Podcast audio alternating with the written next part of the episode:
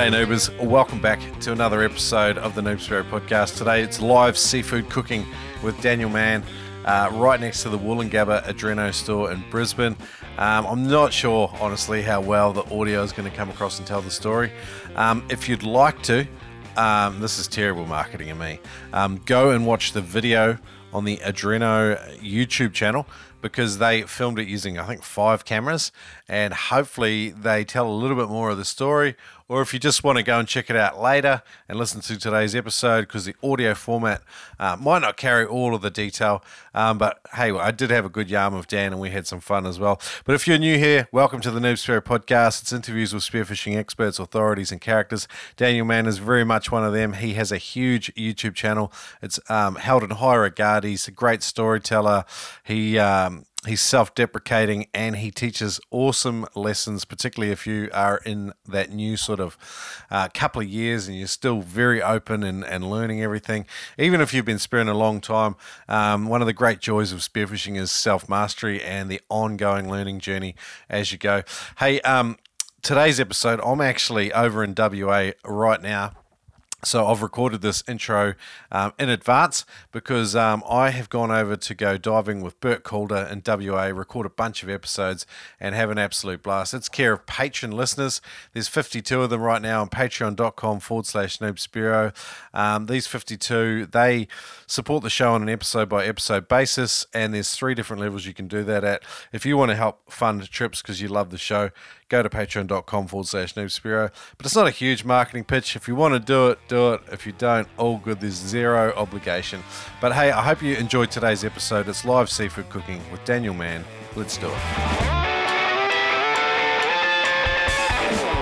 I can't wait to get into today's episode brought to you with proud partner adreno.com.au. The Noob Spearo podcast has been partnering with adreno.com.au for more than 100 episodes, and these guys are awesome. They have uh, huge spearfishing mega stores all over the country. You can shop online or in store. Use the code NoobSpearo whenever you spend more than $200, and you will automatically save $20.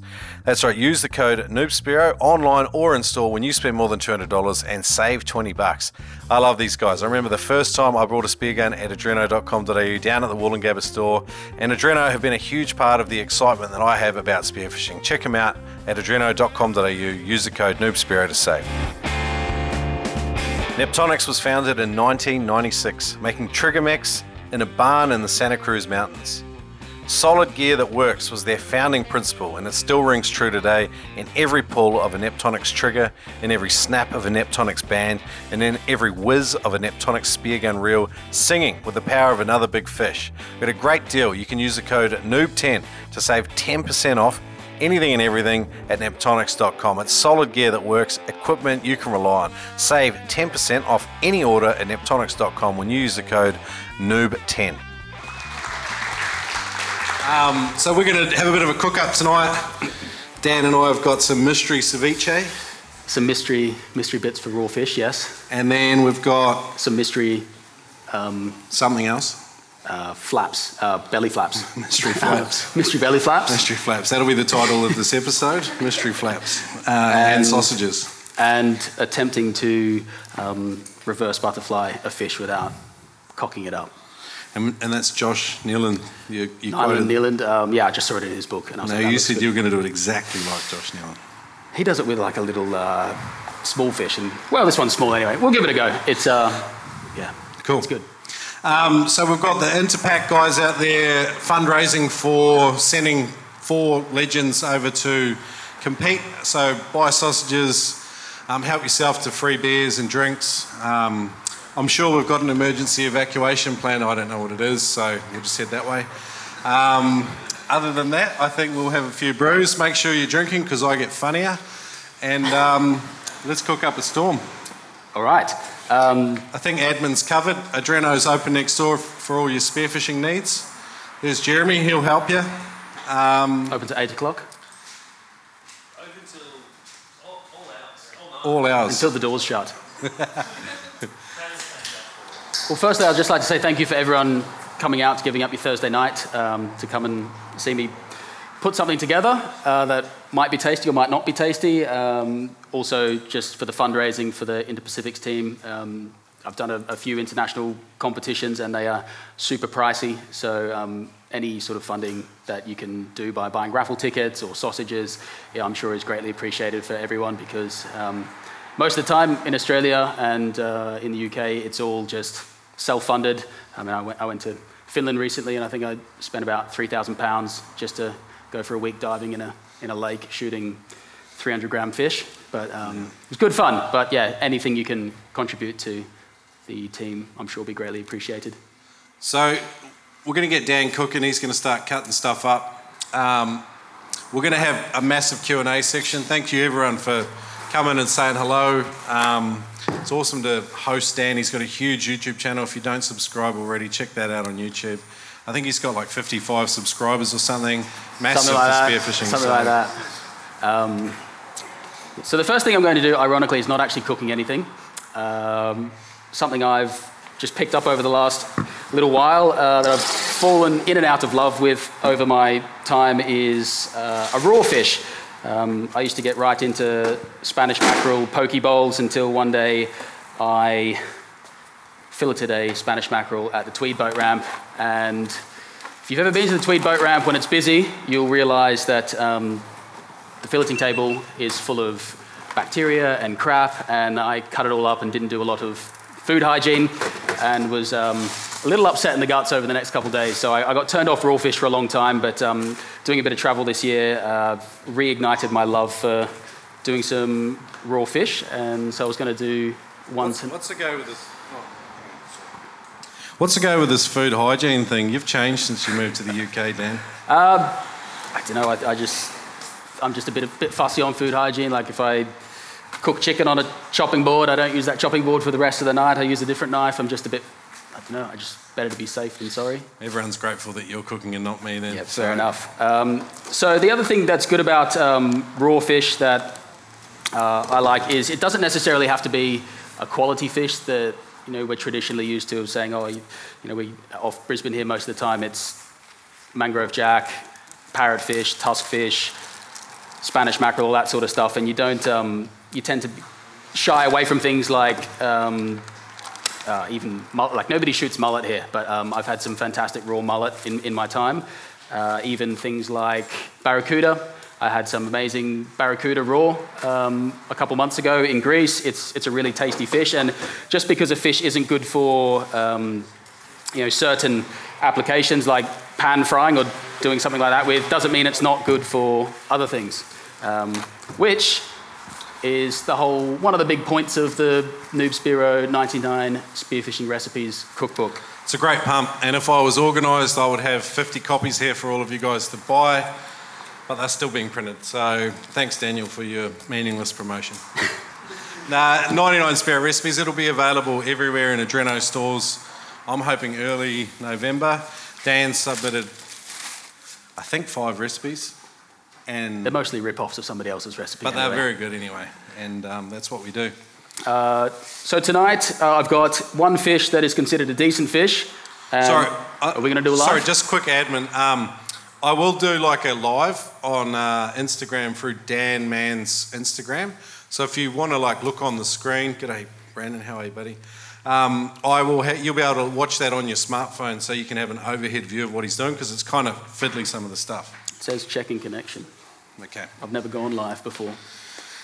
Um, this could be massive for your Instagram. You could get 56 subscribers on YouTube. Big time. You are now live. We are live. I'm now live with Daniel Mann. Uh, we're in the Adreno mechanic shop next door to the shop in uh, Woolloongabba, Brisbane. Um, and we're going to do some live cooking. Yes. Daniel's about to chop up some mystery fish for ceviche? No, uh, carpaccio. Sashimi.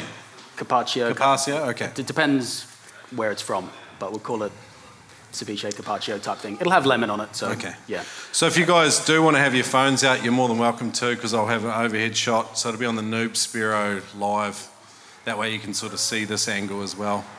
Yep. We're trying a new tech thing here. Definitely. Um, so this is two fish, uh, just to maybe illustrate that fish that you don't traditionally shoot for fish and chips or baking or something like that um, can be used for other things. Um, so one of the best actual carpaccios that I've had recently um, is lionfish, those fluffy, Oh, yeah. fluffy things with the poisonous spines. Um, yeah. In Yeah, they're the world. invasive in the south um, eastern Mediterranean. So if you if you go diving, you have to go diving with scissors. So you shoot them in the head and cut the spines off, and so you don't get done.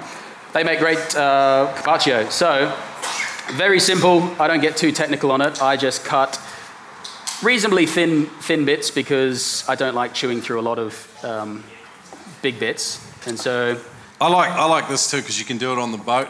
So for those that I are did this in New Zealand. Yeah, totally. Yeah, I like- think I think it's better if you leave it for a while.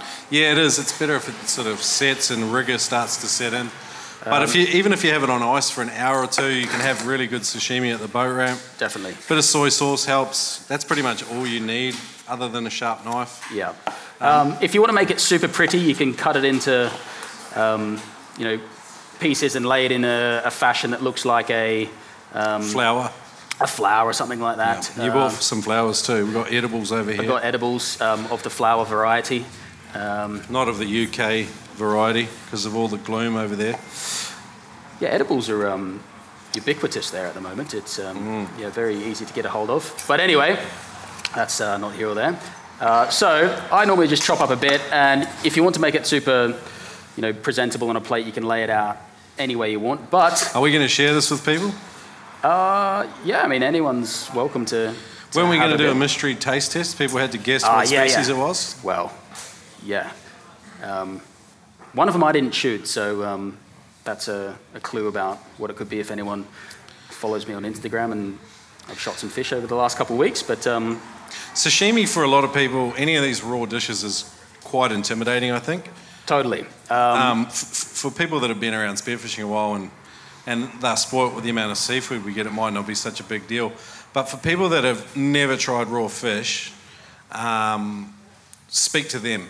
How do you reassure them that it's not going to kill them or hurt them or I, I think um, give them monkeypox? Monkeypox. Uh, one of the, the be- best things about being a spearfish is you get your own fresh fish and you can treat it how you want. So as long as you, you know, shoot a fish, put it on ice, and be quite clean in your prep, I don't think you've got really anything to worry about. If you start cutting it up on a brick or the concrete at the boat ramp or you know, an old filleting table, you might have some problems. But um, everything's generally pretty clean.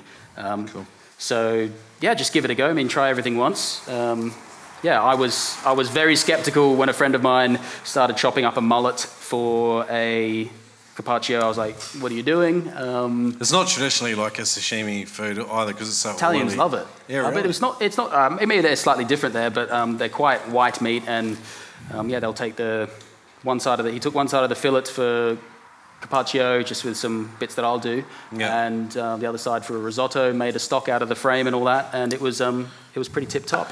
Talking about Italians, Yes. you have been trying to evangelise the spearfishing world To by the pisette. adopting the piscettes. Yes, I talk it- about that awkwardness. The, the, the P tube, if you've never seen one, it is, for lack of a better term, a, uh, a neoprene uh, condom that you slip over the old fella. Um, That's not a good description. You're doing nothing here. I mean, nothing's better than being in your, being able, be, pissing in your wetsuit outside of your wetsuit while being in your wetsuit. That's true. Um, I mean, I'm a, I'm a big convert of the, the P tube. It looks a bit funny at the boat ramp, but you don't stink, you don't get the rashes. It's actually warmer because you don't introduce water into your um, wetsuit. Um, Yeah. And so it's not really a problem around here because the water's positively tropical. yeah, but like it's so annoying taking off a jacket, then pulling down a, you know, like a Farmer John. Like we've all been there. I don't know And, anyone um, we've all been in the car with three or four other blokes that all smell as fantastic as Oh, we do. I, I think the person that I've hate the most to dive with because of his smell will be Bryson, also on the Pacific teams. I mean, that guy is just, he's pungent. Um, and his, his wetsuits, you know, like not even, not even flies would land on them. Um, but yeah, a, the Italians make the, the P tube and yeah, it's great. I like it. I'm chatting with Bryson tomorrow, so that'll be a bit of tip for Tad. I think Bryson and Tim recently took out the Australian uh, champs, and um, they did it in style too. So newly released comp format. So And I'm sure you'll hear a lot of uh, Spanner stories. complaining. Where does the nickname Spanner come from? Uh, I think I used to get called Nana Arms because I had um, small arms. Um, believe it or not, when I were, when I got married nine years ago, I was 10 kilos lighter than I am now, Okay. which is um, not a lot. Wow. Uh, so yeah, I had arms like a chicken. Um, So you like an- bulked up. You bulked yeah, up. well, this is bulking, sure. um, and I think Bryson just said that that guy's a bit of a tool, so he said spanner instead of nanorams. Spanner. Um, and that's where it comes from. Ah, I guess. Very clever. Uh, so anyway, that's enough on this plate for, Okay. for two different bits. Have we got um, chopsticks? How are we serving up this mystery sashimi? Uh, what are we serving it with too? What do we got here? So this is essentially what I start with, just a, a nice uh, plate of chopped bits. You can chop this as rough as you want. I mean, you can, if you want small pieces, like when you're cutting up lionfish, they tend to be quite small, so you can get just chunks, however you like the texture, but that's just the easiest way I've, I've cut that up there. Uh, so what I normally do from here, the usual sort of stuff, if it grows together, it goes together. Um, fish live in salt water generally, so salt. I always put a bit of salt on there just to season it with that. Then pepper, because pepper slaps. I noticed you upped the normal Aldi. Um, I just stole this out of my brother's kitchen uh, Ah, on the way here because I didn't want to buy, buy it myself. your brother's Um, got a, a better grocery budget than you do. Definitely. Uh, he has a job. That's a big thing uh, for it. Uh, but yeah, jobs are overrated. I don't know how anyone has time for a job. Um, You just have a YouTube channel. yeah. Anyway, we can talk about that uh, so I like conversation. that is an off-camera conversation. Okay. Um, I like to use a little bit of uh, spring onion, shallots, eschalots, whatever you want to call it. Just these things. Uh, what is the deal with that? Like you noticed with the cookbook, like we had a massive sort of vocabulary issue. I- they call them like scallions or something, don't they? escallions or something like that. Yeah. Yeah. I think when people say eschalots or escallions, they normally refer to a football ovular type onion Oh, yeah. that's The bulb with the bulb. Yeah, it's red though. Like it's a red, sort Oh. of like a green, like what you'd see a red onion is, Yeah. um, and that sort of stuff. So they're just a bit milder, maybe a bit Okay. sweeter, high sugar content. But anyway, I just like to get this stuff and go quite fine because I don't want to have big chunks of this. Look at that knife game. Oh, jeez. How come you haven't used any of the Noob Spearo knives, Stan? Uh, because they are more for processing fish with the shape versus this one, which is more of a, a cooking knife. Um, Good excuse. But the Noob Spearo knives do look very nice. I've seen the, the six inch boner in there. Um, Six inch boner. it's an intimidating knife for Is it many go reasons. with the mystery flaps and the sausages? Numerous sausages tonight. Where, where are we going with this? Uh, well, just the shape on it is, is, is really nice. I, that's my preference of a, a knife uh, shape. Six inch boning knife, it's got a curve on it, it's got a point on it so you can get out fish Yeah. skin and, and that sort of stuff. Um, my own personal one, uh, I had to buy a red one because I had a black one and I, I, it was forbidden for Tim McDonald to touch my red knife because he would always just cut it on stainless steel. But that's, that's the knife I use and it's virtually identical in shape. So um, yeah, I'm a big fan of that one that you've got in the kit, which is good. New Zealand made Victory knives. Um, just talk about that longer knife for a sec. Why, why do you like it as opposed to a, like a the other knife we were talking about? Uh, I like. The Jarvis Walker fishing Ah, shot yeah. So um, if anyone remembers Rex Hunt, surely um, they were all, on all those fishing shows. They would always use like super flexible knives you could bend in half. And I went out and bought one like most people, and I put it back in the drawer uh, shortly after because you know, Too much flex. too much flex for me. I mean, some people are great with them, but you, for any of the fish around here in, in Brisbane and Gold Coast, Sunshine Coast, generally they're over a kilo or two. Yeah. So you don't really need to be doing these ones. Yeah, right. But yeah, that's a nice one. I'd probably use that for skinning just because of its um, length, just to get Yeah, not take the skin off a fillet, which would be good. Um, I have a big, I think they're called a salmon knife. They have a round end on them uh, that I use for skinning, so you can skin a, um, you know, you can Are you skin a any 12 good at kilo. skinning? Yeah. Okay. Well, I can I can skin a fi- uh, skin a fillet. Yeah. Some days I go all right, and some days I'm just woeful. Um, Very inconsistent. Depends on the fish as well. Some fish with big scales they're really easy to skin because they tend to be a lot more tough instead of a fish, say like a, a Spanish mackerel. A Spanish mackerel is an absolute dog to fillet. So most of the, uh, not fillet, uh, sorry, the, uh, they're great to fillet, but skinning them is, is another is another thing entirely. Uh, so some really fine shallots, spring onions, whatever you want to call them. I just sort of sprinkle them evenly over the top because they add a bit of flavour, a bit of crunch, a bit of bit of that over the top. Nothing. Were you going to add oil, or are we just Oh, going to big go? time. Oh, okay. Oh, I've got a lot to. Did you bring the, the grater that I requested? No. Okay, we, we will not have lemon zest. Uh, so, next, you po- could chop it up really finely with one of those awesome Noob Spearo knives. I could probably do that. Uh, because I am slightly older, um, I like to put chili on things because that's what happens when you reach about 25. You start liking pepper, mushrooms, capers, olives, all the sort of stuff that Yeah. you turn your nose up at when you're 18. You start actually Yeah. liking beer. That'll be some of the young fellas in the audience, I reckon. Yeah. Um, so I like to put a, a few chili flakes on. Obviously, if you don't like chili, don't put chili flakes on. But it just adds a little bit of something onto it. Um, so this is probably what I would serve somebody that's a bit, you know, cautious about raw fish. You know, you don't want to just go here, have a slab, take a bite, sort of thing. Uh, if you add a few flavors into it, it's generally pretty nice. Um, I will add the It's looking pretty schmick. the lime juice first, um, just because if you put oil on it first, oil is a water repellent, so the lime juice doesn't get in first. So um, if you're using a lemon, lemon or lime doesn't really matter. I just like limes because they don't have seeds in them generally in this country, so you can just squeeze those over. But if you've got a lemon, if you hold it that way, you don't get seeds all through it. So, Hey, yeah, saw some that, tricks there. saw that on a chef once um, that I was filming. Um, so, I always get like it goes everywhere, including my eye normally. um, and so.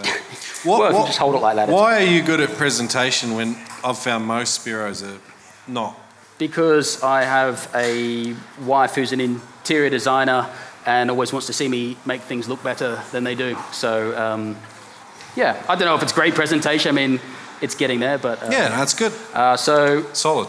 after that, I decent olive oil. If you get um, extra virgin olive oil, it actually tastes good. And if you can find one that says extracted solely by mechanical means, that means you know it's not been boiled with water to filter out Yeah. the oils and actually has a taste to it. Um, this one said first cold press, so it might be all right. I was listening to a guy on Joe Rogan the other day. He was talking about all the different oils, and half of them get bleached and all sorts of awful Oh, stuff totally, happens yeah. to them.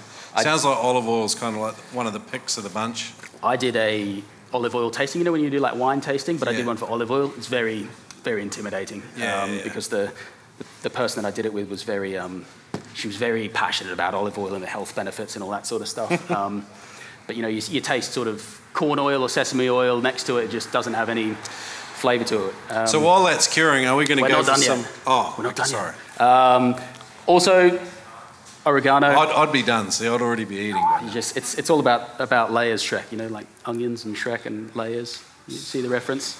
Yeah, No?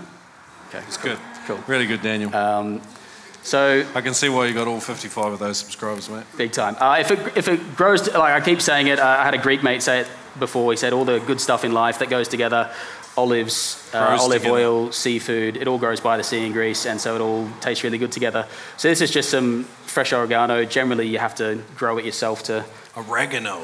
oregano, um, oregano, whatever you want to call it. Um, I just give it a fine chop because the leaves on this one are pretty hectic. They look real healthy over there. Are they like right into permaculture and you know growing all the stuff and I think without pesticides and I definitely use pesticides and that sort of stuff, but I think it's because the fishing over there, there's such a scarcity of fish that you have to use everything you can, and then you get Yeah. a bit more creative when you don't have a lot. Um, like all these dishes, like um, amatriciana, the, it's just uh, a pasta dish. It's very famous. It's just tomatoes, garlic, chili, oil, and pasta, and it's just because that's all they can grow where they are Yeah, in yeah, that village, yeah, and they make the best that they can. So when you don't have a lot of stuff, um, you tend to make it really nice. Um, so I just sprinkle some oregano leaves over the top, and that's kind of. You can leave it at that, but I've raided my dad's garden just to make it a little prettier. These are dianthus. dianthus. You said Dianthus. yeah. Uh, so the petals are ed- edible, so it just adds a little bit of uh, color on there. You know, if you're presenting this for someone, you go, "Oh, this this looks really nice." It's, they're probably going to froth over it with you know leaves and that sort of stuff. Josh Josh Niland eat your heart out. do You reckon? Yeah, he just throw a little bit for color and that sort of stuff. Um, if anyone hasn't got Josh Niland's books too, by the way, absolute game changers for seafood. is it Neeland um, or Nyland? I, I don't. I always said Nyland, and now I think everyone says Nealand, so I just kind of adopted that. But I butcher half the stuff I say, so everyone just sort of goes, "Oh, There was something you said funny the other day that I really laughed at. I forgot what it was. Yeah. Something on the Noob Spearo podcast. tomato." Tomato. Uh, what Yeah, was it? Um, oh, no, it was uh, on the latest episode when Chris Coates said uh, there's a Karen instead of a Karen on Oh, these things. Yeah, said, yeah, yeah, there's yeah. a Karen on my Some channel. Karen commented Some, some on my Karen. I was like, it's Yeah. definitely Karen. Um, anyway, that's the only other thing I would probably do on that is just shave, uh, if you had a, um, a grater, you can just get some of the Did zest, you, you, zest didn't, off. you didn't ask me for a grater, did you? I totally did. I left you a voicemail on your. Um, I don't, On who listens to message. voicemails? apparently not you. Um, anyway, if you chop it up super fine, it might work. Um, but yeah, grating some some citrus zest on there is generally. You just want everyone to see how poorly that looks. That looks terrible, so we probably won't put that on there. But anyway, that's um, if you let that sit that in the fridge for maybe half an hour, that will be ready to eat. Um, Okay, cool. It's best when it's cold. You can already see that some of the fish is starting to go white. That's the um, Curing? the curing, yeah, the curing process. So it kind of it's not strictly raw because it's cured a little bit, but uh, it just makes it a little less offensive for for people that aren't used to um, raw fish. So. Looks good. Do we have a fridge? We've got your esky. Oh, it's not going to fit in that. Oh. There's an esky at the back there. Oh, well, yeah, yeah, we, let's do that. Well, let's do the, myst- the mystery pot, but then we'll fire up the barbecue and get that on the barbecue. okay. So that's one. Um, So that's the start. we're going to put that in the, the drinks esky. Yeah, we'll put that in the drinks. Oh, yeah, sure. Thank you. Thanks. Uh, so the other thing, um, big on uh, after traveling to places that don't have a lot of fish, is trying to use as much of it as possible. I get uh, nightmares when I think about all the fish wings and other parts of fish that I've thrown out over the years living in Brisbane because you just have such an abundance of fish. It's really easy just to take the fillets off, get lazy, and throw the rest out. Um, yeah, I, I distinctly remember throwing out a frame of a 10 kilo red emperor that I didn't eat the wings on, which is just Wow. Pretty naughty. Uh, so I brought along a uh, set of uh, wings and, and belly flap off a fish uh, that I shot I'm just going to put this down for two and have a little clean up. last week. Last week or the week before. Um, just to sort of show, illustrate how much meat you are sort of you know, missing out on if you don't take this part of the fish. Um, oh yeah, where's that paper towel gone? Oh yeah. Um, because that's another thing that we're big on in the Noob Spearo cookbook is using parts of the fish that aren't always utilized by people. Um, it's got a little bit of grass on it still, but anyway, that's all right. Um, so this is a, uh, a fish wing or fish throat collar. Uh, they like to call them collars. It's a very popular name for them. Um, I actually saw kingfish collars on a menu in Brisbane on the weekend. Uh, Which, which restaurant? Yoko Oh, yeah. at Howard Smith Wharves. Okay. It was all right. Okay. It wasn't amazing, but I think we're getting better with sustainable seafood. As Spearo, sometimes, as you were mentioning, because we've got such an abundance of the resource, we can sometimes use less of it than we poss- possibly should. Absolutely, Because yeah. it requires a bit of extra effort. I mean, like this, this doesn't require too much effort at all, but um, that is uh, the wings, so you can sort of see that's the that part of the fish. Um, there, that normally gets thrown out. I've probably thrown out over a hundred of these uh, in my life. So this mystery fish, Does anyone want to take a guess? anyone want to take a guess what species it is?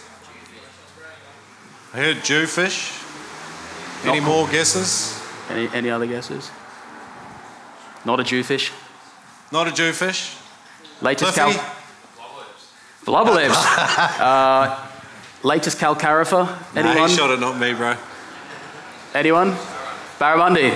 Yeah, spot on. So this is um, the belly flap off a uh, 13 and a half kilo barramundi. And yeah, it's a lot of meat that you generally throw out. I mean, it's got a bit of weight to it if you had a spare hand to pick it up. Yeah. But, um, so what do we? What, what's the plan with this? so I keep this sort of stuff simple when it's a fish like this with big scales. Uh, the scales tend to protect um, it when you put it on a barbecue. So we've got these fish rubs here. I've never used them, but I heard they are pretty spot on. It's honky outdoors. Honky Ben out Honky. Ben Honky. Um, I've never actually got to use his uh, So stuff it's got before. it's a salt bay. It's just a rub. You can Yeah. pretty much use it if you're smoking fish, if you're barbecuing. He sent me some, but I never shot any fish on the trip that I took them on. Well, I thought it's a good opportunity to use it tonight while we're Yeah, so we'll um, throw that on the barbecue, um, and yeah, just see how that goes. Uh, the other thing about belly flaps on fish is they tend to have a lot more fat around the rib cage. You can sort of see there. There's a lot of fat and marbling in that compared to say something that you know, doesn't have any fat and marbling in it like that. Um, yeah, so that's tends to make it a bit more tasty, a bit of a different flavor. Um, and these you just eat like a chicken wing, so it's sort of like KFC. Cool. So we're going to barbecue this barramundi with that fish wrap. We've got the carpaccio, Carpaccio, carpaccio, carpaccio or carpaccio? two C's. Carpaccio. Okay. I think. Yep, yep. Um, so that's chilling off. So we're going to break for five. Yeah, we'll uh, get the barbecue, make sure the barbecue works, and then going to attempt to show you how to make a lot of fish, uh, a small fish go a long way, um, because uh, where I live at the moment, you have to do that because there's a lot of small fish. So yeah, one of the things I've picked up off Josh Niland is um, a reverse butterfly. So I'm going to attempt to do that uh, to show you how good that can be. So we're going to have a break for five, guys. Feel free to mingle, grab a beer, grab a sausage, support the uh, Interpax team, and we'll, we'll, we'll be back after a short interlude.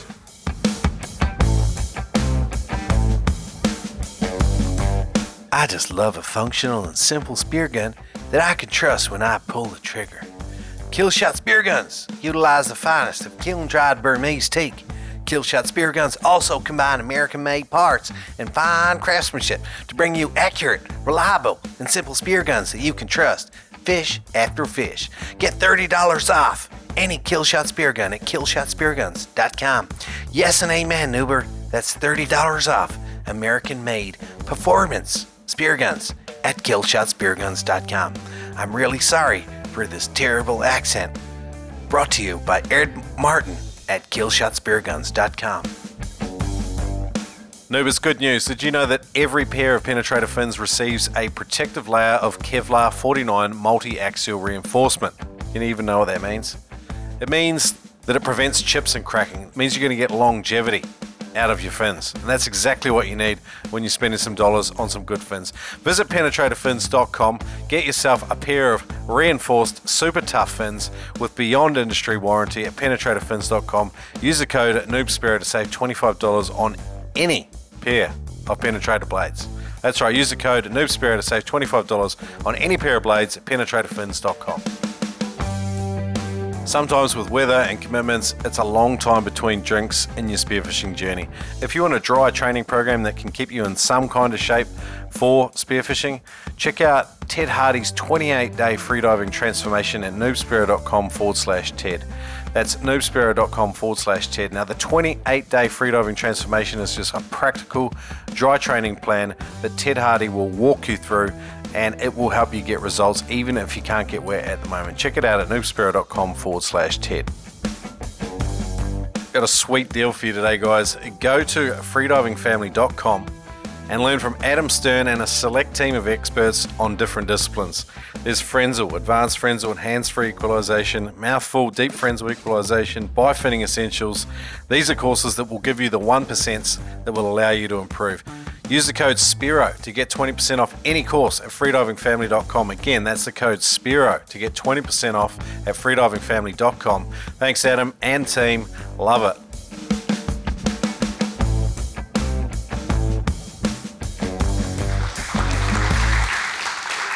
One of the recipes in the book was from Sam Clothier, the wet mammal. Yes. And he freezes up all his wings from different species. So, on but on football nights, he just pulls out all the wings, dusts them, does them all. So you might be having, you know, five different species on one plate. Not But in the UK. great- There's only there's only like Oh, three, three he's- things to shoot. But he's been Fiji, Sydney. Sure. So yeah. Has anyone not tried wings? Does anyone does anyone do this on the regular? Does anyone take the wings? A lot of blank. Fa- got one, one person, couple of couple of people. Um, Who's like me and just doesn't actually go spearfishing, just talks about spearfishing. All right, couple down the back. Thanks, guys. All right. anyway, if you don't get out spearfishing a lot and you sort of revert on your skills, as you've mentioned before, when you have long Regress, I think regress. when you have a regression of skills and you don't, you may only shoot in southeast Queensland four fish for the day, a terrible day out here. Uh, you can you can take the wings and use more of the fish, so you don't have to um, worry about not having just fillets in the freezer. You can feed your family on this, well, more than a family on this one. And they they take up flavour pretty well. Definitely. Uh, I think any meat on a bone is always good. Um, I think whole fish, when you cook it, tends to taste a little bit different because it's got the flavour of all the marrow and other bits and pieces going through the fish. So, yeah, I think this thing will taste good. Um, All right, so we've got a bit of a, a spice rub here from Honky Outdoors. I've been wanting the- to try these for a while. Yeah, I yeah. just haven't shot anything when I've had these in my possession. So thank you, Ben, for sending these to me. Yeah, Once it's the salt. It's the Salt Bay mix for reference. So you can buy that on honkyoutdoors.com.au. I think it is. Google it, that one. Yeah. Would you like to do this and I'll hold the phone? Okay. Do you want to hold the mic too then? You've got the Tony Robbins thing. I don't have that. The Tony Robbins is spearfishing, Daniel Man. Oh, I don't know about that. Is that the recommended amount of spice rub? Um, I believe the expression is the more the merrier. More the merrier, definitely. Make sure you get all these edges of the flaps. You don't want to just go in the middle of the flap. There's nothing like Shrek's fingers in your fish. That's all I can say. Um, so we're going to start cooking this on the top side or bottom side? I think so on the top side, just to try and get a little bit, a little bit of crispy on this side. Uh, what I find on barbecue plates, inevitably fish is quite flaky and it falls apart and you end up having a horrible time. So I always like to leave the scales on if I'm going to do it on a barbecue because it doesn't matter too much if the scales get burnt or left on there and they come away a little bit easier. Um, you can eat the skin on a barramundi like this, but it's pretty thick and leathery. Not my favorite sort of skin Okay. skin to eat on a, on a fish. But for smaller fish, as we'll do in a little bit, um, you can most certainly eat the skin. So I'd probably actually get it on the meaty part of the fish. Uh, in, ah, Look at you correcting my work. I'm just adding to the the The fingers, sauce the finger soup. down that bit there. Anyway, this is a bit weird. All right, so are we going to rub the other side before we put it on the barbie? There's, there's not really a lot of point rubbing on, on scales um, Yeah. because the flavour doesn't really go through them in my experience. So Unless you use something like this, and then you can get oh, the new. those. Can you tell me a little bit more about this instrument? So it's a revolutionary scaler. You've got large on one size, fine on the other, and you just you just deal to your fish. Make sure you do it somewhere where your wife's not going to bash you if there's scales left all over the ground and everywhere else. I did. Have you ever seen Trevor's video where he uses the gurney? Where is Trevor? Trevor uses a gurney to scale a fish. Um, it's class act, but he does it down the side of his shed. I try, try and avoid putting fresh water on something on fish that I'm going to eat. Um, I think it's osmosis that destroys the Yeah, cells yeah. from a salty And, animal and to a fresh animal. and where the scales sort of like it's almost like the like feathers on a bird. Like there's like a Where they a- sit in the pore. divot. The divot. Yeah, Yeah. and that that hold if that holds moisture, that's where you get bacteria and all the other nasty stuff. I was going to try and do the the knife skinning Okay. scaling method, but right. um, I'm not going to I'm not going to do that because it's too Okay, hard. so we're just going to barbie it. I think so. Yeah. So everyone knows how to use a barbecue. Yeah. oil, etc. You're not supposed to heat olive oil too hot, but got no other option. it hasn't got a super high smoke point, has it? It doesn't have a super high smoke point, and you kill all the antioxidants in it when you reach it above about 40 degrees, allegedly. Um, if you are doing something with oil on a plate, I recommend folding away from you so you don't splash yourself, because if you put that end down and go splash it this way, you get hot oil coming at your face. But if you put it down this way, um, Oh, look at that. when it splashes, it splashes that way, if it does splash at all. But that's just something to be aware of. If you're doing it in a fry pan with small wings, just place it away from you so you don't get burning hot oil all over you. Or just get one of these new Spearo aprons and then you don't have to worry about that either. Catch Um, and Cook Noob Spearo certified. They'll be available on noobspearo.com. Uh, Only $105 each or something similar. Really? Nah, nah, I think they're about. I can't remember off the top of my head how much they cost. All right. Uh, so that's, that's that one cooking away. Um, I'm a big fan of the hood on the barbecue just to keep the heat in so it sort of cooks from both sides. The scales will probably pop up a bit. Um, Okay. we'll see how it goes. We might flip it, we might not. We'll see how it's sticking. okay. But that can just So while that is cooking, did you want to start the butterfly fish? Yes. Uh, so another thing that I've learned about shooting small fish, and not many of them, is it's good to use as much as you can because this is a. Um, see, for, for Australia, this is quite a small fish. Um, this is a grassy, and I assure you it is of legal size. It is 35 centimetres. They have to be 30 centimetres. It probably was. Quite, quite tough to hunt at times. This wasn't one of those instances when it was a tough one to hunt. I, I was Uh, hoping for a real epic story there. Um, well. I sat on a plane wreck and it swam up over the top at me and turned that way and said, Bring me to Adreno. And so I did. Uh, so yeah, anyway, not a not great for fillets, but anyway, small fish. Um, if you just take the fillets off this, you might feed yourself just once. You know, if you're um, you know growing lad or growing woman or growing whatever. If you've got an appetite, looking at me while you're saying growing? That's quite I, th- I think you look the best shape I've seen you in a long time. It's because of the apron, it's slimming. Basically, if you take the fillets off this, you're not going to get a whole lot of a, a meal. But if you do this for two people by butterflying it out and you're using the wings and the head and all that other stuff, you tend to get a lot more meat off it. And it's just a good way to not have to shoot so many fish if your skills have progressed, or you just don't want to shoot something, or just want to eat a really tasty fish. So this one I've scaled just with a, a similar scaling device to this, and I've also gutted it. Can you can you quickly discuss dry aging as well? I've, I'm, I've not really done too much of it. To be Oh, really? No, I've left fish too long in the fridge. Yeah. Um, not if that counts as dry aging, but not. so not you on- haven't like purpose. consciously removed all the moisture from them and then hung them for a couple of days? I haven't done the hanging thing. I've done the, the scaling method where you um, cut the scales off. Yeah, yeah, um, yeah. I, there's an Instagram reel coming soon of that. I did, um, but it does take a bit of practice to get used to. And Yeah. If you're not dry aging it, what's what's the point? It was just more for something to do in lockdown, really. Yeah. Um, Oh, cool. so anyway, I was, um, gonna, s- I was just going to say, like, if you do get into dry aging, it doesn't actually have to be that difficult. The only trick is. Have you the- done it? Yeah, yeah. And I've done it the poor man's way, so it's probably more relevant to people wanting to have a go at it Sure. for the first time. Um, dry the hell out of it. Like, absolutely get in with your paper towels and get it really dry. Um, under the scales, scale it if you can first, and then. I just literally wrapped it in paper towels, put it in a Ziploc bag, and hung it in the fridge for two days. did it taste any it better? It tasted way better, yeah. Really? Yeah, because it goes through the rigor mortis process, so it starts breaking the, f- the flesh down, and all of the proteins become softer, and the Japanese call it umami. That flavour sort of profile The settles in. fifth flavour. Yeah, even if you want to have ceviche like that, as long as you've removed the moisture, because that's good. that's what introduces the bacteria, and then that's what makes them go feral. There you so go. yeah, so this would be way better if you did that. So I was just saying, just yeah, There you go. Okay. So do that first if you want to make it way better.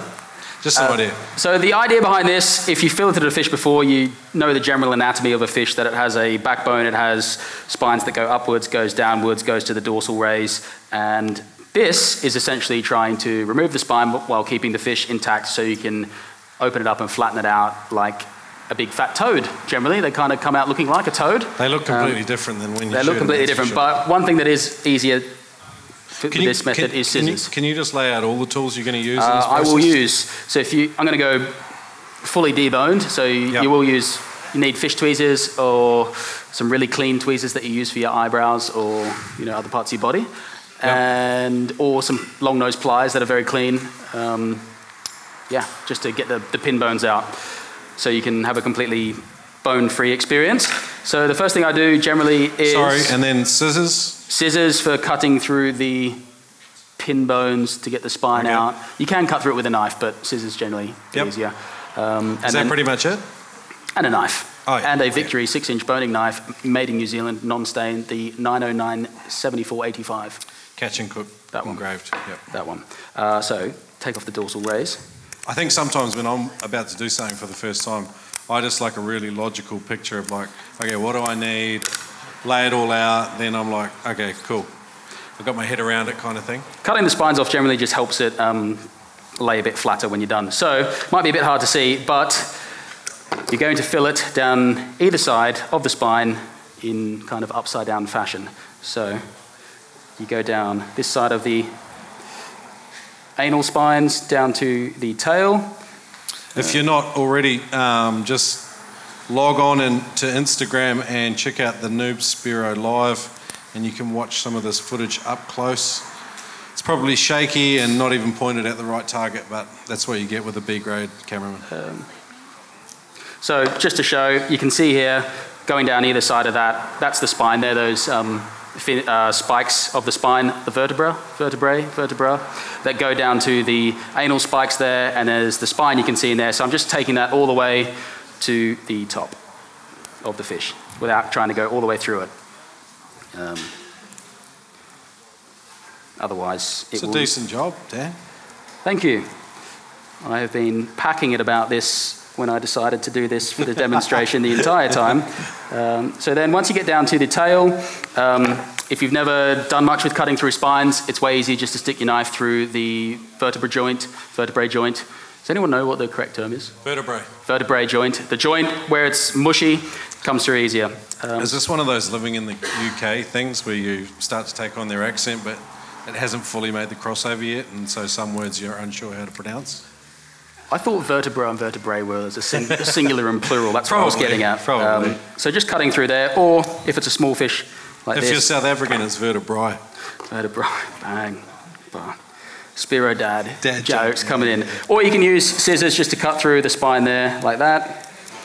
So then take it up to this is where the rib cage is. This is where it can get a little trickier. If you have a bigger fish, scissors are easier, but with a small fish, you can generally cut through the ribs. But I'm just going to play it safe and do it with scissors so I don't completely balls it up. Uh, so you just go through the ribs, snipping them off like that on either side. So those scissors, are they like chef scissors or like? Uh, they're just like kitchen scissors I stole from my brother's house. okay, cool. Um, they seem a bit more robust than your. yeah, they're like, I guess they're kitchen scissors. Um, Yeah. Thank you, Jesse, for lending me your stuff at your house down the road, lastminute.com. Well, it's no good relying on Shrek to bring stuff. that's No, for you didn't bring a as grater, so out ceviche is not going to be very good. Sorry about that. Um, okay, so now we're down to here, and you can sort of see it taking shape a little bit. You've still got the, the ribs in here, which we've cut through that were attached at this spine here. So now the next step is to find the last vertebrae joint before the head, cut through that, and then try and remove the spine. And I get the scissors and cut it out that way. So, So we're we're filleting it sort of upside down, each side, alongside, keeping it flush. Then we're scissoring through the rib cage, and now we are about to saw through the head. uh, not, not the quite sort the of the sawing of the head yet, but Okay. we're getting down into the nitty gritty here. Um, so, Okay. And also, very nice eating fish, the, the grassy emperor. Um, as you can see, the meat is nice and white, apart from where I've shot it through the middle when it was looking at me. But other than that, it's nice and white and good. Sometimes when you go to a seafood buffet, I've seen this done a few times. I don't think I've been to a seafood buffet. How's this looking? Is this on fire? No, we're good. Cool. Um, so I tend to start from the back and work my way up. So you're just trying to cutting through a few little. So you do need scissors for this. Um, I tell a lie, you do need scissors, but you're sort of cutting through to the top where the dorsal spine is, um, just up the back here. That's why I cut those spines off because it makes it a bit easier for the fish to lie flat. Um, they're very thin up here, so this is probably the only bone that should be left in the entire process. I thought we were going to get a Brisbane burnout there for a bit of background ambience. There we go. So that's essentially what you're trying to cut out there. If you want, you can throw that on the barbecue and eat that. May as well do that, just because there's a little bit of meat on there. But generally, smaller fish that you're doing this with, there's not too much meat on there. So if you're really picky, you could you know, barbecue that or whatever. Soup or stock. Stock, do whatever you want, yeah. But uh, most of the throw it on the barbecue instead. Um, see what that tastes like. Uh, maybe I'll do it over on the, the grilly part.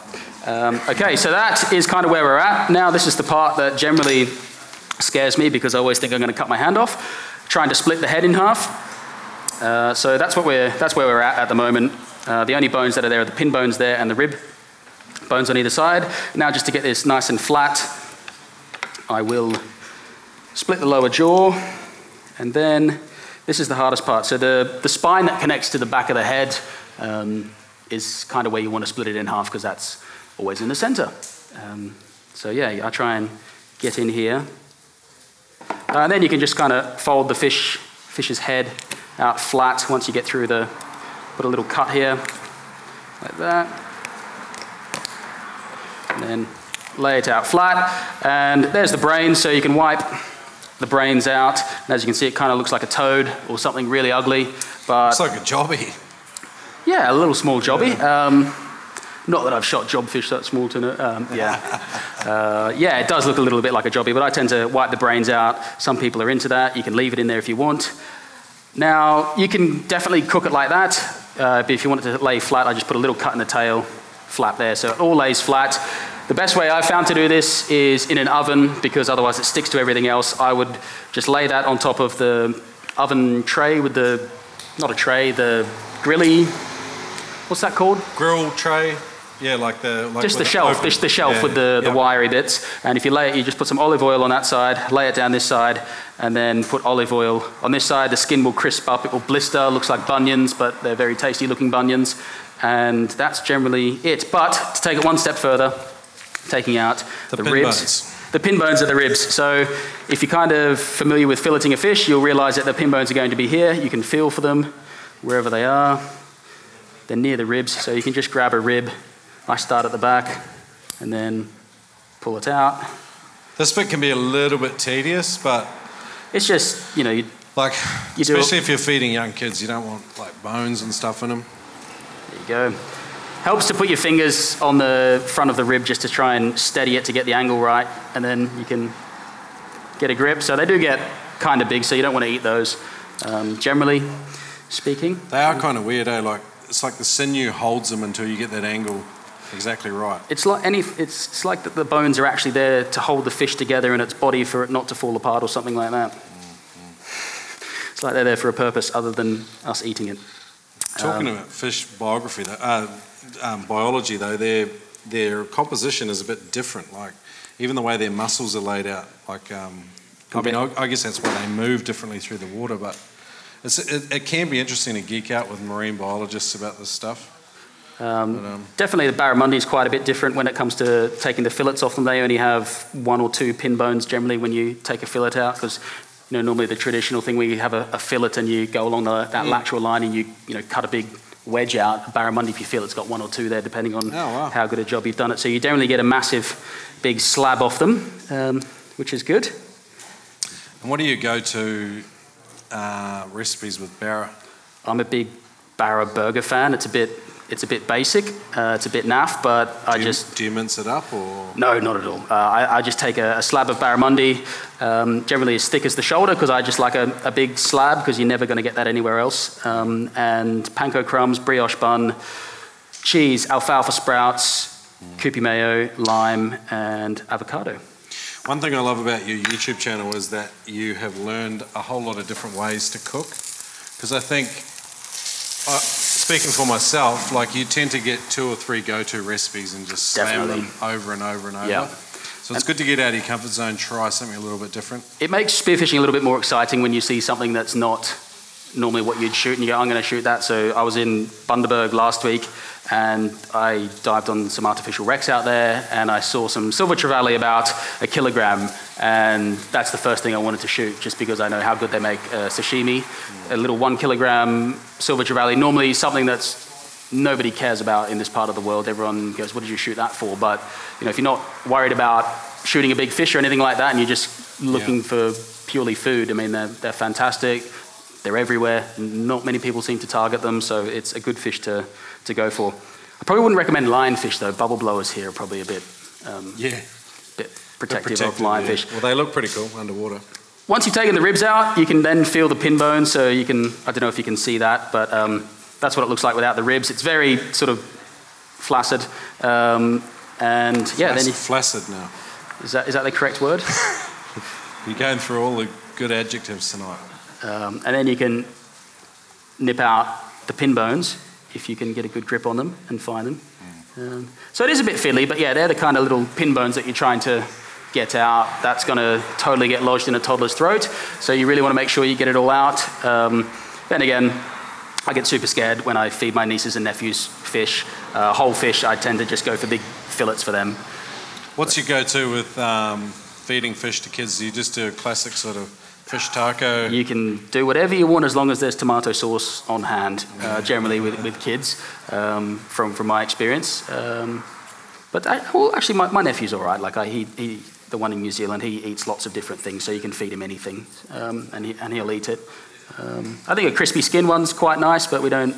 I didn't go diving today to get the fish for the, the crispy skin. Should we flip that barra? Uh, yeah, why not? Yep, why not? Let's flip it. Uh, so we'll see how that's going. Trevor, do you have a gazunder? I didn't bring one either. Okay. Um, Yeah, borrow this. it goes under. A gazunder? What do you call it? A gazunder Is that where's goes under. Never heard it. There's that one grilled up. There you go. Uh, I think it'll be fine. It's pretty robust. This slab. Beautiful. Paint scraper. That'll do. There we, ah, we don't need it. Okay. So anyway, it's looking pretty halfway decent um, at the moment. Uh, it's starting to cook through there, so we might crank it up and cook it through the underside. Uh, another good thing about um, cooking this way first is when you cook up from the underside, the juices tend to not run out the bottom of the fish because the skin and the scales are sort of an impermeable Yeah, layer. right. So if you cook it this way, then it should theoretically be a little bit more juicy. But um, with the bones, I don't think we're going to have a problem. So I might crank that up a bit. Uh, should we Where did you shoot this fish? Uh, what day is it? Um, I shot it on Monday at Monday before gone. I shot it at what time was low tide? Yeah, I think I shot it about 10:45 in the morning after my after Timothy shot one about three days before. Oh, wow. Yeah. So, pretty bad, dirty inshore water this time of year. How did you guys manage to get your timing right while you were here? Uh, lots of uh, exploration over the years and knowing what sort of timing. Um, How much, how much time did you guys put into learning about barra and how to hunt them and actually show up when the water's clean enough? Uh, well, I think over about a. well, How many trips have I done? Probably done like 40 or 50 trips looking for barra. Wow. Um, and just, And how many hit, like success rate? I think I've shot over 100, so probably Oh. decent amount. Well, some of that's like long, long trips, you know, like multiple days and that sort of stuff. But if you shoot, you know, you shoot one, you shoot two. You can shoot five legally, but um, I mean, there's a lot of fillet, filleting to do at the end of that. Um, Biggest one? 14 or 15 kilos. Okay. so- how big was this fish? 13 and a half. Okay. 105 centimeters. But interestingly, Tim's was 108 centimeters and his was about 100 grams lighter than mine. Okay. So um, So, shallow water? six meters. Yeah, nice. Six meters, maybe like four meters visibility. Um, So, yeah. private conversations after for marks and locations? just got to go looking. Got to put in the time. Uh, I think Trevor's put in a lot of time in his in, in his uh, in the, over the years and, and had some success. Uh, also, just um, yeah, like knowing. Yeah, not, not going to a spot and having it fail, saying why was it the visibility dirty? What can I do different? Different weather conditions. Also, this year there's been lots of um, you know, lots of floods, so it's pushed a lot of those fish out into um, into the salt water a bit more Oh, than at okay. the upper reaches, and it hasn't rained for a long time at the moment. So you start putting these things together. Um, I think 2012 uh, there was the big floods then, and Awoonga Dam at Gladstone spilled over 100,000 barramundi, and 2012 2013 was just turbo for barra. Um, You'd see big schools of them. So Cool. yeah.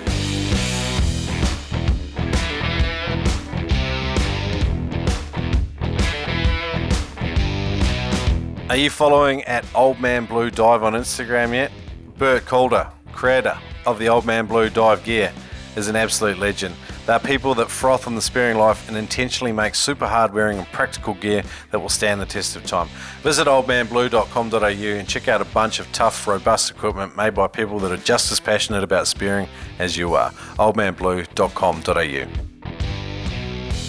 Equalising problems can be something that derail you. Not today, my friend. Go to freedivingfamily.com. Check out the either the Frenzel and Advanced Frenzel video or the Mouthful and Deep Frenzel Equalisation course at freedivingfamily.com. You can use the code SPEARO to get 20% off any course at freedivingfamily.com. These courses are put together by Adam Stern and a select team of, of, of legends and to help you overcome different issues and help you perform better. And some of them are extremely relevant for freedive spearing. Check it out at freedivingfamily.com. Use the code SPEARO to get 20% off any course.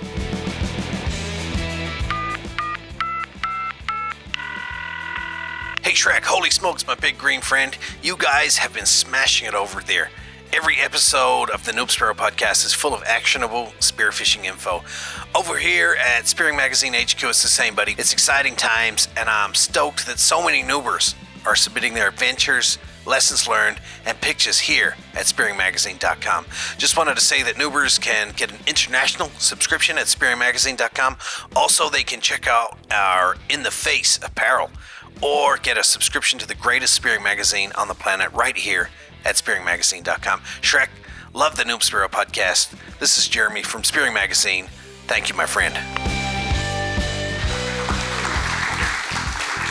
Shall we get into this ca- carpaccio? Carpaccio, yes, sure. Uh, I'm just going to get the rest of the pin bones out of this, um, out of this thing here, uh, but we can get the carpaccio. Is there? Did I see some forks somewhere? Um, no. On the, um, on the Barramundi note about how many times I've been there, we actually have a mark that we call greenhouse because we're convinced that the amount of times we've gone there, we just burn fuel and it adds to the greenhouse emissions because I've been there 20 times and been able to dive it about three times. So we have a spot that we call greenhouse because it's a long way from anywhere, but if you get it good, it's, um, it is good. So, Okay. yeah, just be prepared to do a lot of miles, spend a lot of money on fuel, and um, yeah. But the adventure's worth it. I think one thing I got out of your YouTube channel, even though you made the transition to the UK, where the water's obviously a lot dirtier, you guys get fewer species. Um, you've still, it gets clean sometimes. You get Yeah. three meters viz some days. but you manage to keep the stoke and the joy, and you tell a really good story, and you share your fails as much as anything, which I really enjoy. I think everybody has them, so that's why it's kind of 100%. relatable. Um, like I'm having a little bit of a fail finding all the pin bones on this. Um, no guarantees anyone that eats this that it's going to be pin bone free.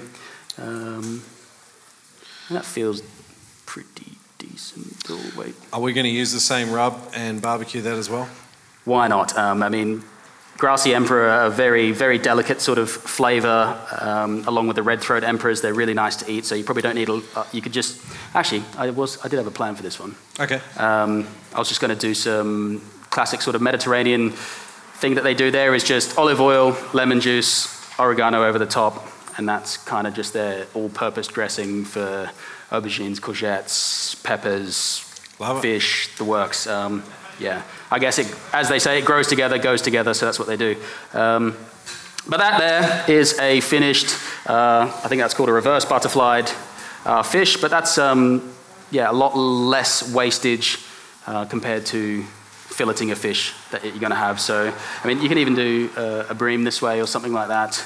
Um, any sort of fish that's small uh, makes it pretty easy. Um, looks a bit funky, but um, yeah, something different. If you've got time, if you've got kids, you probably don't have time to do all that, as I've found out seeing my nieces and nephews over the last couple of weeks. But um, yeah, if So you've got you- time, why not? Do you like to oven bake it or steam it, is that right? I normally oven bake that. I just stick it on the, the tray, olive oil, and then you put the grill on the top, that like you're making a toasted sandwich or something like that. And just to, you'll see the skin start bubbling up and crisping up, and it kind of looks like bunions, but it tastes good. So what are we going to do now with it? Do we have an oven? No, we've got Okay. to, Well, we're going to do a barbecue with it. Um, so yeah, I think we'll, we'll try the barbecue. We're not going to get that sort of crispy on the top hot element uh, going to it. Um, this is looking pretty decent. Um, maybe um, telling if a fish is done or not. telling if a fish is It's done. a very inaccurate science as far as I'm concerned. like with with um, you know American barbecue now, everyone's got a meat thermometer. Have you ever used them on fish? a meter. Meat thermometer? The brand's called Meter. Oh, are they? Oh, right. It, it is. Um, I do have one, but I, I've never used it for fish. Okay. Um, I don't know, generally for seeing if a fish is done, uh, a fork is generally a good way because if it has resistance, it's, it feels like the fish is raw. And yeah, that's generally what I do. So to check this, you could just, I mean, it's quite a, a slab there, but you can see that, Still a little bit raw in the middle. no, it's getting there. It's just V juicy. Um, I mean, you could probably eat that. I reckon that, I don't think that's far off. Look at that. Okay. What do you think? It's not that raw, to be Oh, it honest. looks good. Yeah. Let's pull it off. It'll keep going for another couple of minutes. Uh. I think just maybe this thick part might be a bit, um, a bit more done. Uh, we need a little bit more. But anyway, um, Leave it. Oh, We're still going to do something with that. Yeah. we're going to do something with that. Yeah. Uh, do we have another thing to rest it on at all? Like a plate or something? Okay. Well, anyway, uh, so this thing and other bits, uh, oregano, pretty easy to to find. So these edibles are they pretty common in people's gardens? My dad has a, an immense garden uh, with all sorts of things growing in it, so he just, yeah, I don't, I don't know. It's called a um, dianthus. Yep. Dianthus? Someone grows? I don't know. Um, apparently they're edible. We'll find out. Um, I trust Dad. Um, so yeah, I just chop up a bit of this sort of gear. As usual, salt and pepper onto the fish. Um, because we can't crisp up the skin, it might be a bit um, difficult to get off the barbecue, but we'll make it work. So try and attempt to crisp the skin if we get salt on it. Salt's always a, a great, great dehydrator if you're ever doing crispy skin stuff. So even if you just scale the fish and you want to get crispy skin, if you put salt on the top, stick it in the fridge. Fridges dehydrate things really well. Stick it uh, fa- uh, skin side up. That'll get the skin even more dehydrated. So if you want to get a crispy skin, you need to remove moisture because moisture is the enemy of crispiness. And so yeah, always throw a bit of salt on. Love it. And then the other side, salt because makes everything taste better. And then chopped oregano uh, over the top. Barbecues tend to cook the crap out of this sort of stuff, so you don't, you can't really go too much. Uh, and then we'll take this off so we get the tray clean. What's. Oh, is it stop? Sorry? Just my tech skills as usual. Amy was just helping me. All right, that's very warm.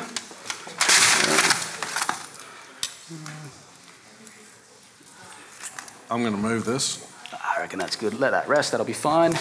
Um, and just so we can wipe this barbecue, that's got blood on it. As you can tell, guys, we run live cooking classes every week. Oh, big time. Um, so we're very professional. It's a seamless, Seamless operation. and uh, we're Anyway. making, Lots of headway. It'll happen. we're doing a really good job. Let's pat ourselves on the back. Uh, so normally I'd mix this together with the olive oil to get an emulsion, but we don't have that luxury. So we'll just give it some of these ones. Uh, bit of lemon. How do you mix it? Do you add anything else? What what ratio olive oil to Just a splash and a splash a splash? and till it, till it mixes. Typical Spearo ingredients. Um, you can imagine putting together the book with 158 recipes. It's like you had an entire spirits, email yeah. and a meeting about working about um, unified quantities. Are we going American? Are we going Yeah. not American? Uh, so anyway, super simple, just like that. I'll put that face down. It's probably going to stick, but you can only do what you can do. Um,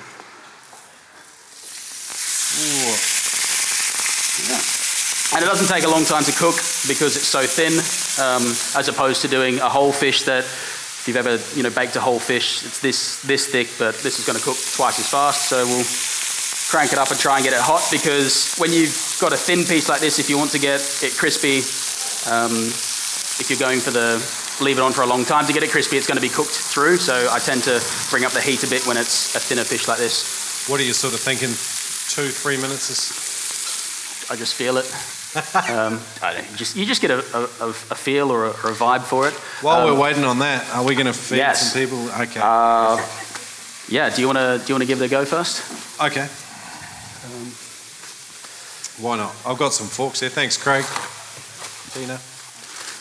Paper towel to the max. You go, buddy. So anyway, We've got to um, be our own victims first. sure.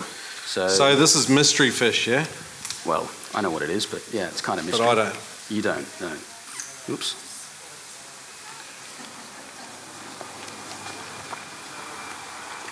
It's good.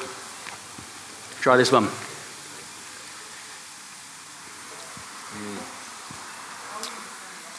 Which do you prefer? This is more flavoursome, eh? Is it? Okay, right. 100%. Wait, wait. Um, it's certainly to- not bad, the other one, though, is it? It's not inedible in any way. Nah. Should we get some volunteers and get them to guess what species? Yeah, if anyone wants to have a go and see what's what. Yeah? Come on up, brother. Help yourself to a fork, and then um, That's, uh, that's one side. There. you have to you have to leave your guess after you've had a Are they bit. two different species? Yes. Yeah. Um, but just get a fork full of it, get all the, the floury bits in it. Um,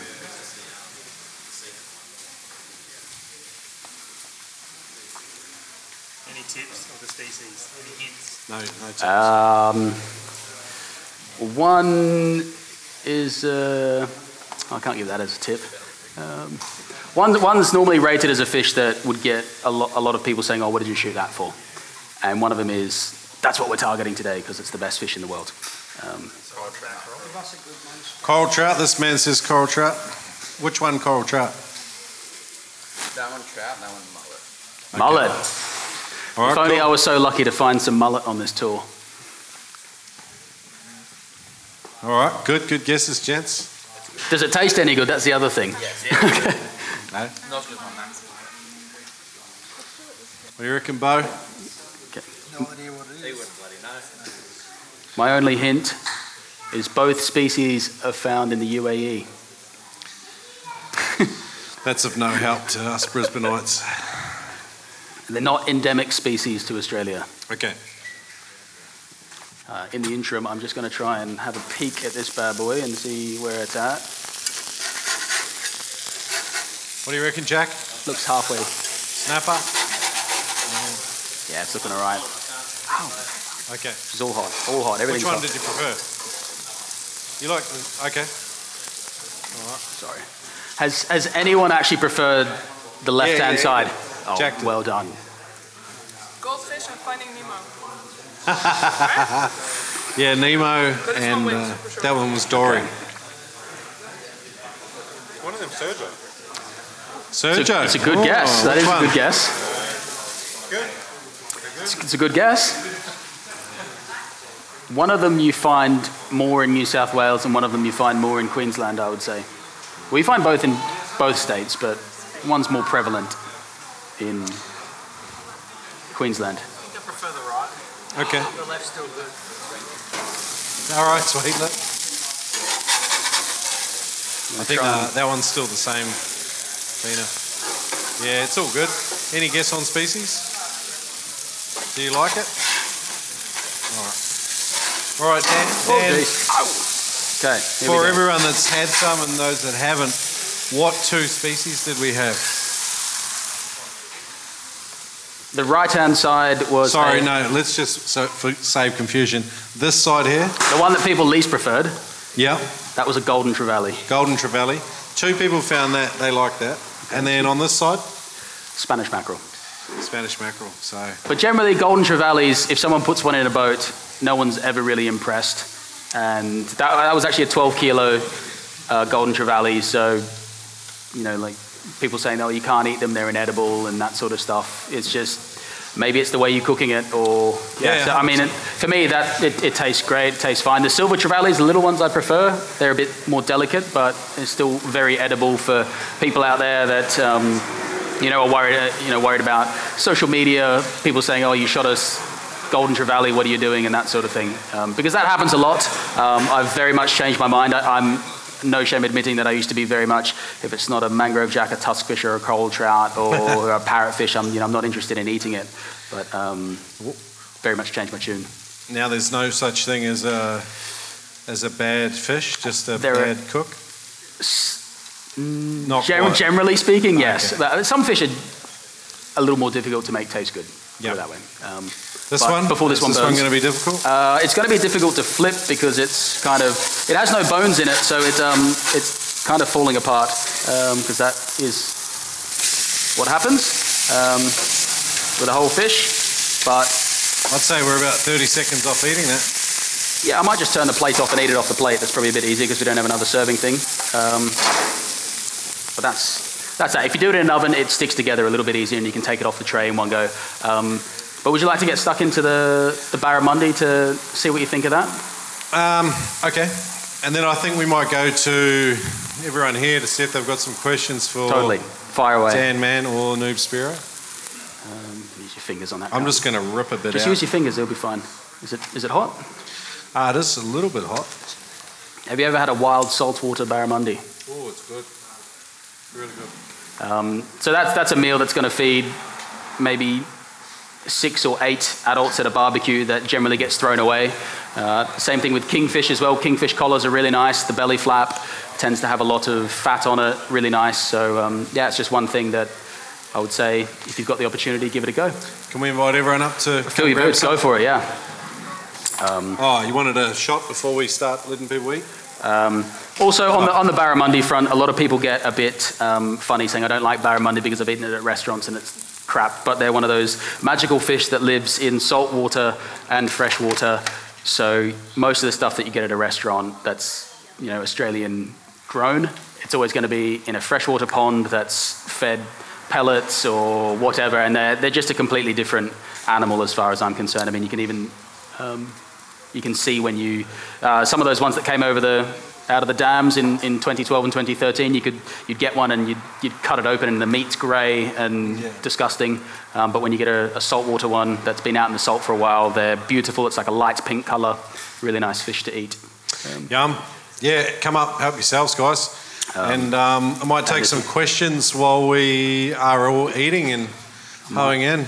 Did anyone have any questions for Dan? You can talk barra hunting specifically if you like, or YouTube related questions. Hunting tips for barramundi. Well, let's get started with that, Dan. How do you hunt barramundi? You go with no expectations because you can swim around a long time and not see one, but suddenly they're there. Um, you need to be very observant of what you're doing, um, the way you move underwater, because they're very, they're very well, they're really big predatory fish, and they they are very sensitive to movement. I find, uh, you know, if you start slapping your gun or your weight belt on rocks, they, they tend to spook. So nice slow slow movements like most fish. Um, another thing for barramundi is tides. Sometimes I've dive spots. There's not a single fish in sight, and then you go back four hours later, and you can, you know, basically do this and shoot a barramundi sort of thing. So Yeah, nice. Even if you don't see one, you can always learn something from what you're not seeing or what you're not doing um, by observing everything around you. Time of the month, with, uh, with regards to the moon, um, how much rain, the wind direction, the um, how big the tides are, rising tide, falling tide, still tide, low tide, high tide, etc. So paying attention. Yeah, you just have to be quite observant. Can to, you replicate sort of conditions, moon phase, tides, rainfall, and then sort of you've got a recipe for the future? Barramundi generally live in areas that are coastal in central Queensland. Sort of, if you want to have a red hot go at finding one, I would suggest going from Gladstone north. Uh, they're just a lot more prevalent. But things that affect coastal visibility, high winds, big tides, and rainfall. So if you have wind that's offshore, generally you're not going to stir up the mud because a lot of the bottom structure up there is this sedimentary type mud and, and sand and that sort of stuff. It's not hard sandy rock that we get down around here. Okay. Wind direction's a big one. Bigger tides, they move more water, that stirs up the bottom. So small tides, offshore winds, and not much rainfall. And make sure you're in season as well. Love it. How's everyone finding the barra? Enjoying it, yeah? What do you think of that spice rub? Not I mean, bad, if, eh? if anyone wants to get like super If anyone wants to try rip that in, just um, you can rip spice off. a- rub honky outdoors. There you go. You can rip off. There's, that's for you. Ooh. Here you go. But yeah, fish wings. It's a great a great way to maximise your catch. Loving it. And then this part here, it's like a fish chippy. Are we gonna are we gonna see a video on Daniel Mann YouTube channel of the barra hunting? I've got a couple videos, but yeah, maybe a more recent one. Yeah, sure. Okay. It'll be coming in, in six months' time when I get through my backlog of videos. How much footage have you got while you've been on holiday? Uh, I filled up a four terabyte drive. Um, so a bit. Wow. And um, highlight of the trip? Uh, shooting a Dentex. Oh, really? Whereabouts? Uh, I shot my first one in Oh, Spain. I think I saw that. Um, that was a big highlight because I tried to shoot one for so many years and really not done well on it. Well, you're not eating the chippy. What's the chippy? Eat, Sorry. eat that. Eat the wheat. Like eat that. Bite on that. Really? Yes. Oh, good. There you go.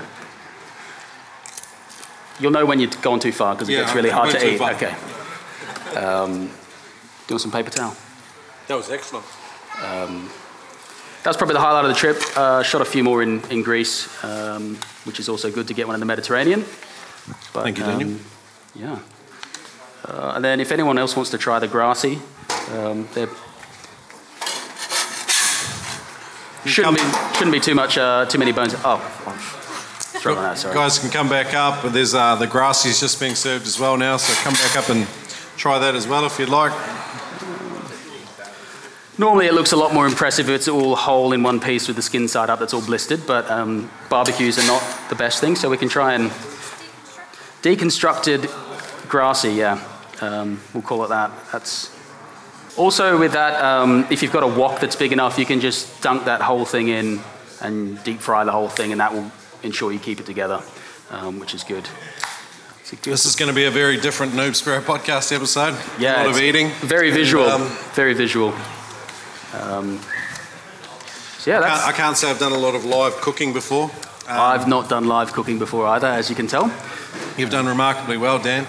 Um, everyone's eating the fish and enjoying it, so can't ask for more than that. If anyone wants a, I do have It's a, more paper it's a towel. massive pleasure in spearfishing, isn't it? Serving food to, for other people to enjoy. Yeah. Um, also, watch out for bones because I'm not I'm not perfect. Um, as my granddad said, if there's bones, they grew there after I filleted it. Um, so yeah. Cheers. Very welcome. I have a question. Yeah. Yeah, sh- far away.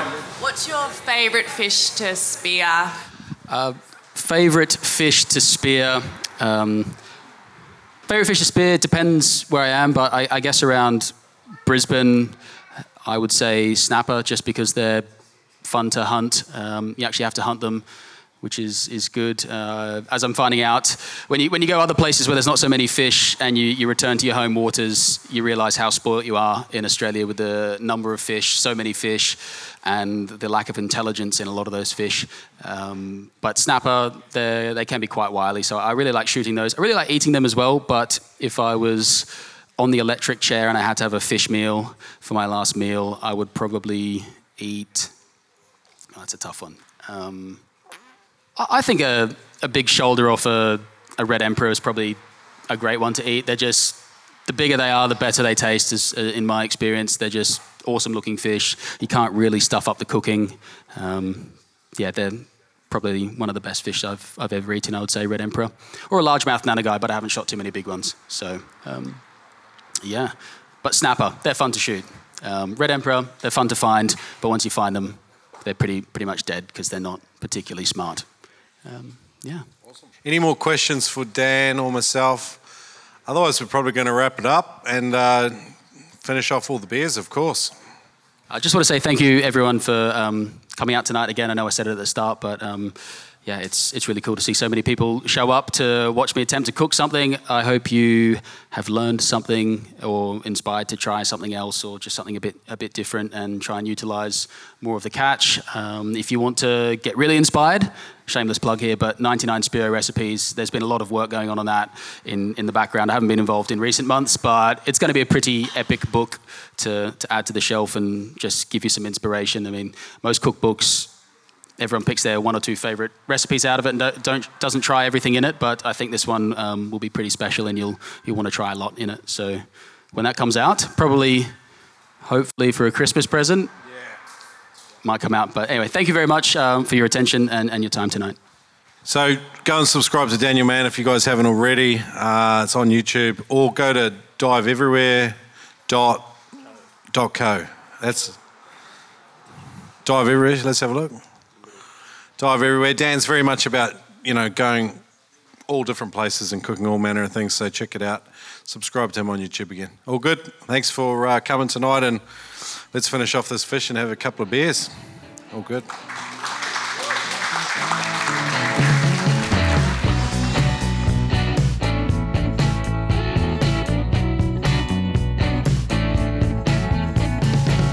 Hey guys, I hope you enjoyed today's interview. It's a little bit, a little bit different, obviously, um, and and possibly could definitely do with the video.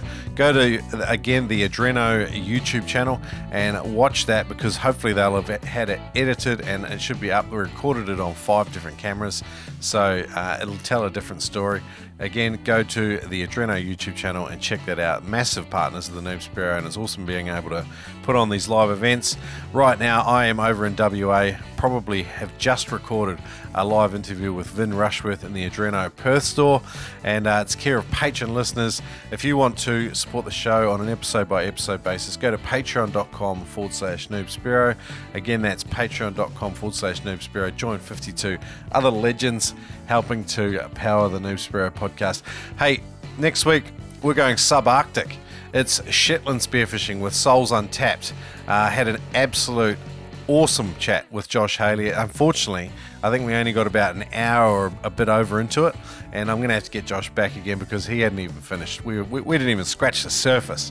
So come next week, subarctic Shetland spearing. He's a frother. It was a really good chat. Hope you enjoy it. I'll catch you then. See ya. Adreno.com.au, the home of recipes, blogs, videos, equipment reviews, and an obnoxiously large range of spearfishing equipment for frothers like you. Not only that, but spearfishing trips and courses, courses and trips that I sometimes get to go on. Check them out at adreno.com.au. It's a Spearo's best friend. Check them out, and if you want to buy gear, pump in the code NoobSpearo to save $20 on every purchase over 200 You can use that online, in store. Use the code NoobSpearo, save some cash, and support the Noob Spearo podcast. Shop with adreno.com.au.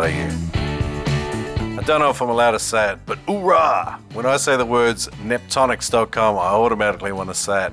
It is solid gear that works. It's the very best of spearing equipment and components from around the planet. Visit neptonics.com. It's solid gear that works.